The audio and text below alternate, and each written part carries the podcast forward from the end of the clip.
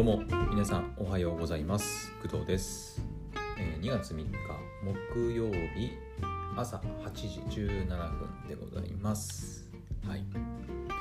おはようございます。というわけで、えー今日も朝の配信いつも通りやっていきたいと思います。はい。えっ、ー、とまあいろいろ話したいことはあるんですがでしかもですねえっ、と私完全に見逃してたんだけどどうやら昨日の夜かな、えーちょっと音出が出ないように気をつけないなえっ、と2022年2月3日。まあこれは午前7時っていうの？違う。夜じゃない。朝だ。朝やってたのか。完全に忘れてたんですけど。今日の朝午前7時。ほんとついさっきだね。ついさっきまでえっ、とグランツーリスモ7特集のステイトオブプレイが放送されてたのを完全に忘れてました。はい。いや忘れてた。もっと早く起きる起きるべきだったねこれは。うん。完全に見逃しました。はい、もしかしたらあの知ってる人もいてもう早起きして朝仕事前にグランツーリスモのあのステートオブプレイだけ見ていくとかっていう人もいたのかもしれないんだけど私何にもあの今日用事ないのに普通にいつも通り7時半くらいに起きて 気づいたらもう終わってましたね。くそまあそんなことでそんなことがあってで一応ねあのアーカイブが YouTube で上がってるんであのこの後見ようと思います。はい。でそれに関しては見た後また別の配信でなんか話すようなことがあれば、まあ、話そうかなと思います。今のところグランツーリスモ7は買うか買わないかはちょっと迷っていてどっちかっていうと買わない寄りの方かなっていう気がしています。うん。まあレースゲームなんでねうんここ最近あんまレースゲームってやってないんだよね。はい。しかもグランツーリスモ7って結構リアル寄りのあのレーシングシミュレーターみたいな部分があるのでうん正直あのドライえ違うハンなんていうの車のハンドルのコントローラーあるじゃないですか。ああいうの持ってるわけでもないしコントローラーでプレイしてどこまで楽しめるかなっていうところもねあったりするんでちょっと買うかどうかは分かんないですけどとりあえずこの後、うん、今日アニメそんなに配信されてもいないのでまあ見ようかなと思います。うん。まあそれくらいですかね。うん。あであと一つあと一つ、えー朝起きたら確認できたのが、えーとファルコムさんのなんかオンラインミュージアムなるものがあの開催されているらしくて2月の2日の昨日か昨日の夕方の18時から3月3日の18時まで、えー、とオンラインミュージアムファルコム40周年のオンラインミュージアムなるものが開催されていてあのウェブサイトからなんか入場できるようになってるんでね。ちょっとこれもあのファルコムファンとしてはチェックせざるを得ないなと 思ってますので本当に喋りたいこといっぱいあるんだけどえー、っとね今日はまた別のお話をしようかなと思います。はい。今言ったグランツーリスモの話とかファルコムの話はまた別の回でちょっと余裕があればお話ししようかなと思います。はい。で今日は何のお話しするかっていうとえっ、と一昨日かな？一昨日違うなもっと前か。えっ、と月曜日に見たのかな私は。うん。えっ、とね配信自体は日曜日毎週日曜日に更新のアニメなんですが UNEXT でね。UNEXT で日曜日配信のアニメなんですが、えー、と結構まあ遅れての配信に、ね、1月末に配信されたんで末っていうか日曜日だからギリギリか。ギリギリ1月に放送されたんですがえっ、とね「リーマンズクラブ」というアニメが、えっと配信開始されました。はい。ちょうど1月の30日とかかな？日曜日だから。はい。だから他のアニメと比べるとちょっと出遅れた、うん、配信開始というか放送が出遅れた感じにはなるんですがえっと第1話見たんですがめっちゃ面白かった。めっちゃ面白かった。うん。あのまあ簡単に言うとバドミントンのアニメなんですよ。バドミントン。しかもあの高校生とかじゃなくて、えーと、社会人バドミントンっていうのかな、まあ、プロプロっていうプロか、うん、社会人バドミントンっていうのかな、うん、をテーマにした、えーと、アニメ作品でございます。はい。これがね、まあ、第1話だけなのかちょっと第2話以降どうなるのかわかんないんですけど第1話のあのアニメのクオリティもめちゃくちゃ高い、うん、バドミントンってあのまあ分かると思うんですけどあの桃田選手だっけ？あのバドミントンのめちゃ強い日本選手いましたよね。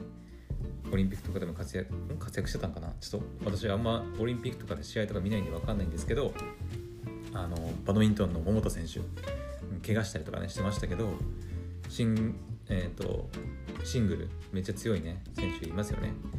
そうあの人の、まあ、ニュースとか見てれば分かると思うんだけどバドミントンってめっちゃ動くんだよね。うん。めっちゃ動くからとにかくそのラリーしかも選手2人いたとしてももう選手2人がもうお互いにいろんなとこ動きするし常にもうラケットも振り回してるようなスポーツなんでうんあのアニメでやるのって結構大変なんじゃないかなって思うんですよ。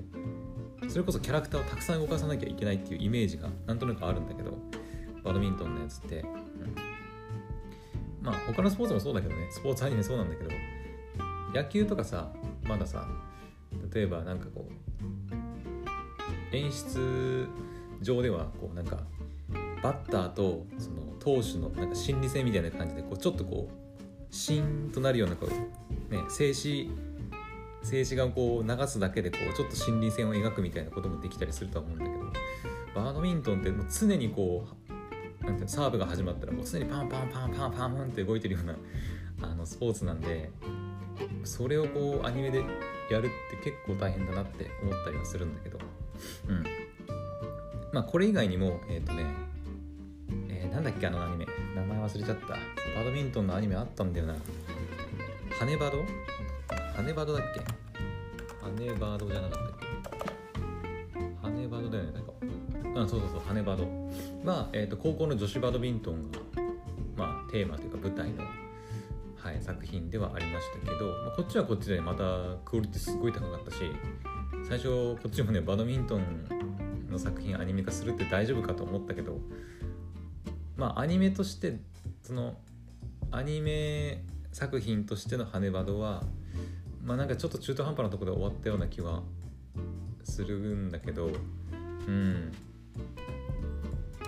まあでもあのアニメなんていうの演出というかキャラクターたちがすっごいこうバドミントンの試合しながらバンバンバンバン動くっていうのはすごかったなと思ってます。はい、で今回のそのリーマンズクラブっていう作品のバドミントンに関してはえっとねあのバドミントンの描き方その試合展開の動き方えっと第1話ではねシングルまあシングル戦かダブルス戦はまだそんなに本格的に描かれてなかったんですけどシングル戦がまあちょっとま描かれていて、えー、見たんですがもうすごかったね。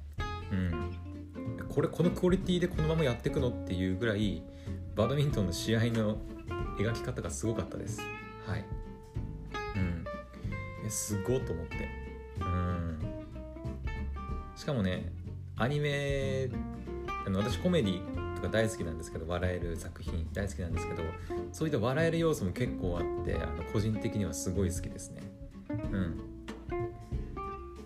結構その男性キャラクターがまあねメインというかうん社会人男性バドミントンチームみたいな感じなんであの男性キャラクターまあ多いのであの、まあ、最初ねちょっとなんだろう 女性向け作品か作品かなとかちょっと思ったんだけどでも全然そんなことない、うん、男性が見てもめちゃくちゃ楽しめる作品ですね、あ女子女子女子とか女性が見たらよりあの、まあ、イケメンキャラクターもいるしあのかっこいいしね楽しめるとは思うんだけど男性が見ても全然楽しめる作品です。うん。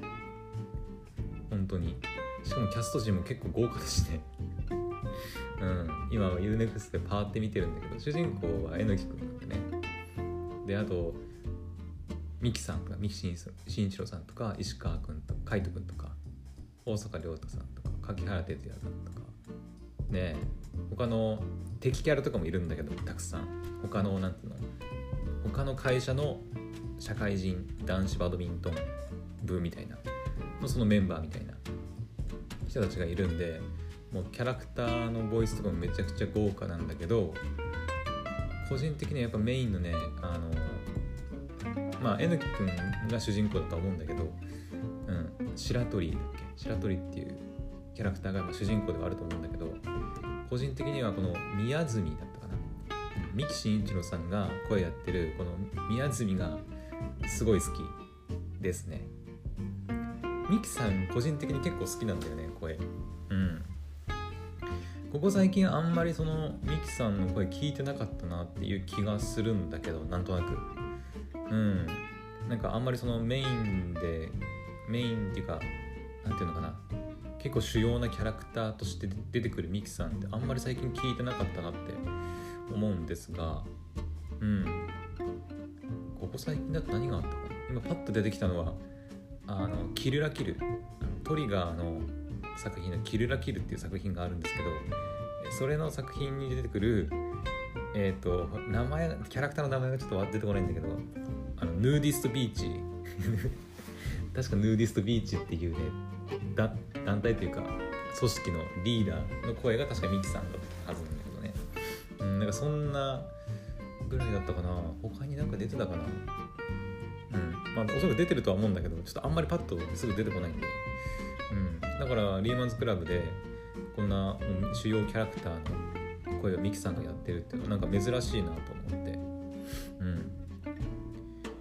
でどっちかっていうとミキさんの今回の役柄はなんかこうひょうひょうとして明るくてなんかなんていうのかなこう頼れるお兄さんっていう感じのキャラクターですね。うん、ミキさんほら結構低いトーンのさかっこいいまさにイケボみたいな声も出せるんだけどじゃなくまあどっちかっていうとちょっと明るくてなんかこう馴染みやすいお兄さんっていう感じだね。うん、すごい好きですミキさん。うん、いやすごい面白いんだよな本当に。やり取りがまあなんていうのかな。うんとキャラクター同士のやり取りもすごいなんか堅苦しい感じではなくて、まあ、このミキさんが演じる宮澄っていうキャラクターがいたりする影響もあるのか分かんないけどなんかすごい和気あいあいとしてて、まあ、真面目にバドミントンもやるしちょっとふざけたあのなんだろうやり取りもあったりしてすごい面白いんですよ。うん、あとはそうだね。あのこのさっき今言ったねその宮澄っていうキャラクターがいるんですが宮澄がですねあの小学生の子供にえっ、ー、と、まあ、社会人なのにバドミントンなんていうのラケットバッグっていうのかななんていうのかな私も一応テニス部とバドミントン部に所属してたんだけどあれなんて言うんだっけなバッグの名前。あのラケット入れるでかいバッグがあるんですよね。ちょっと細長い。そのバッグをなんか背中に背負っていたら、まあ、公園で一人黄昏てる小学生に出会ってその小学生に「あのお兄さん何者なの?」みたいな「誰?」みたいな感じで聞かれてでそれで「お俺か?」みたいな感じで答えるわけですよ。俺はなバドリーマンだみたいな感じでね何それみたいなでバドリーマンっていうのは、まあ、サラリーマンとあのバドミントン選手を合わせたあの、まあ、造語というかものなんですけどえ、ー、となんだっけ。ある時はなんだっけ社会人として会社のために働くサラリーマン。そしてまたある時はあのコート上でバドミントン選手として戦う。あ違う違う。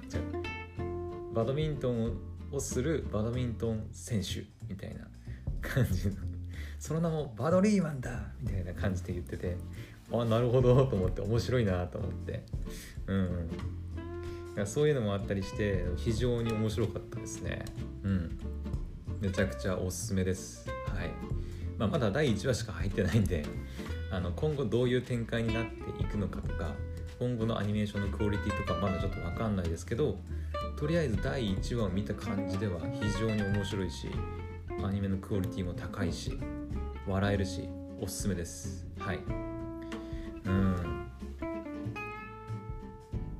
あそうなんそうそうそうなんだよ。あの私一応ねバドミントン部でしたでした。はい高校の時ね、うん、言ったかな？なんか言ったような気がするんだけど、はい、一応高校の時3年間かなバドミントンやってました。まあそんなにすごい上手かったかって言われるとちょっとちょっと、うんまあ、上手くはなかったんだけど。通に地区大会で負ける程度のまあね感じだったんだけど。まあでもなんか一度県大会とかにも行ったことあったかな私がっていうよりはなんか他の選手が行ったのに付き添って行ったんだったっけな。ちょっとその辺の記憶がちょっとあれなんだけど。うん。まあ一応それなりに頑張ってはいたんだけどね。まあサボったりもしつつ。結構高校から家がねあの家から高校が結構遠いとこにあったんで土日とかで部活行くの超だるいんですよ。うん。それで結構サボりがちになったりとかしてたんだけど。うん。まあ一応3年間あの一応やりとしました。なのでこうなんとなくルールとか大変さも分かってる分すごいこのアニメ見ててあのなんか心に来るものがあって。うん。まあこの主人公のね白鳥っていうキャラクターはえっ、ー、となぜかダブルスをやりたがらないっていう、うん、キャラクターなんですけどまあ第1話見てもらえれば全然わかると思うんですけどうん。なぜかダブルスをやりたがらないとシングルにこだわるんですよね、まあ、過去に何かあったらしいんですけどうん。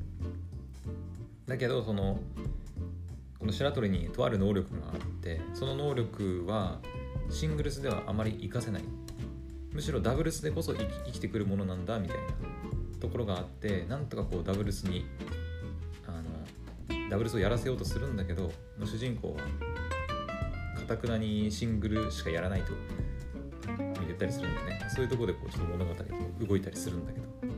いや面白いね。うん。バドミントンはねやっぱシングルめっちゃきついよ。だから本当にねあの桃田選手とかすっげえなと思う。ずっとね大会とかで優勝しまくってますけどシングルでね。めっちゃ大変だよバドミントンのシングルって。きついよ本当に。もう大嫌いだったもん私もシングルとか。一応、まあ、高校とかで部活入ってるとあのシングルとダブルス。一応ね確か両方出てたと思うんだよ。シングルとダブルスね。うん出てたんだけどもうとにかくシングル嫌いで。めっちゃきついんだもん。全部自分で動かなきゃいけないし。うん。大変。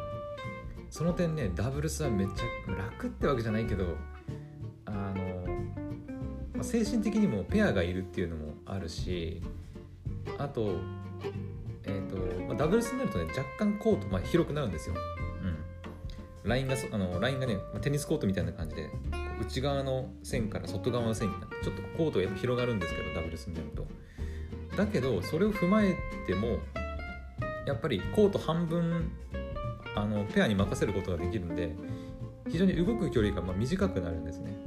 うんだからあの疲れ度合いでいくとあのダブルスの方が全然疲れなかったなって今でも思いますはい全く疲れないわけではないんだけどやっぱりダブルスの方が楽でしたねうん。だから私は個人的にはダブルスの方が好きだったかな。うん。まあ、そういう考えでダブルスやるやるなんて感じなんだけど、うん、でも実際かんあの楽なんだもんね。うん。だからシングルで強い人とかシングルでも勝ち上がってる人見るとすっげえなと思う。体力的にもやばいなと思うし精神的にも。うん。やっぱりあの、まあ、テニスとかもそうだしバドミントンもそうだと思うんですけど結構一人でねずっとこうコート上で戦い続けなきゃいけなくなるとこう精神的になんかなんでうまくいかねえんだろうとかさクソみたいなよくテニス選手とかねラケット蹴ったりとか投げたりする選手いるんですけど、うん、バドミントンあんまりいないかなでも。あでもうんどうかな。バドミントン確かにあんまりラケット投げたりしてまあ途中ね手からこうラケットがポンスポンってあのすっぽ抜けることはあるんだけどあんまりラケットト投げたりとかは、まあ、いるっちゃいるのかな。うん。あとは普通にラケットを地面とかそのポールそのネットがねその2本のポールによってこう支えられてるんだけど、まあ、バあのバドミントンだけじゃなくてテニスもそうだしバレーもそうですよね、あのそのポールとかに間違って選手あの試合中にポーンってあの殴っちゃってあのラケットめちゃくちゃベコってへこんだりとかね。まあそういったことがあったりするので、まあ、シングルは本当にね、まあ、私中学の時はテニスでしたけどあのテニスはバドあ違うわ。中学の時のテニスはソフトテニスだったんでシングルスないんですよ。うん。はい。まあでもやっぱりシン、まあ、バドミントンの話に戻るけどシングルはきついですよ、うん、体力的にも精神的にも。相当鍛え上げないと勝てない。と思いますね。今更ですけど。うん。まあだから主人公今回のねそのバドバドリーマンじゃない。いやなんかそのバドリーマンのインパクトが強すぎてリーマンズクラブって名前がちょっときかけ消えちゃうぐらいね本当に。ミキさんの「バドリーマンだ!」っていうねこうセリフがすごい頭に残るんだよね。すごい響きもいいしさなんかバドリーマンって、職業何ですか？何されてるんですか？って言ったら「あバドリーマンです」みたいな、感じで答えられると思うんだけど。うん。私もちょっと考えようかな何か、まあ、私はリーマンじゃないんでちょっとリーマンっていう言葉は使えないですけどね、まあ、ちょっとなんかそういうのあるといいなってちょっと思いましたね。はい。というわけでえっ、ー、と1月の30日くらいかな、はい、から配信開始された、えーと、テレビアニメ「リーマンズクラブ」はい。まあ、イケメンが好きな女性の方とかもしくは単純にバドミントンアニメが好きな方。うん。あとは普通にねそのコメディとか面白いアニメ見たいっていう人にもちょっと普通におすすめできる作品なんで、はい、よければあの見てみてほしいなと思います。めちゃくちゃクオリティ高いから。アニメーション会社はねライデンフィルムです。ライデンフィルム。えっ、とね他にねあ東京リベンジャーズのアニメーション会社なんだ。ライデンフィルムって。私東京リベンジャーズ見てないんで知らなかった。うん。そりゃクオリティ高いよな。東京リベンジャーズとかあと働く細胞ブラック。アルスラン戦記。学校のジュリエットとかテラフォーマーズとか。うんあ結構有名なアニメいっぱいあるあ羽場羽場のライデンフィルムじゃん。そっかそういうことか。もうすでにそのバドミントンのを描く能力があるわけだねライデンフィルムにはもう。なるほど。もうバドミントンアニメ2作品目なのね。OK です。まあさよなら私のクラマーとかねサッカーアニメとかも結構手がけてるしスポーツものまあまあ得意なのかな。うん。まあ、スポーツものに限らず結構いろんなアニメ作ってるし有名作品もねいっぱいあったりするんでやっぱり期待できるねリーマンズクラブね。うん。是非皆さんも見ましょう。はい。というわけで、えー、今日の朝の配信は以上となります。はい。また次の配信でお会いしましょう。バイバイ。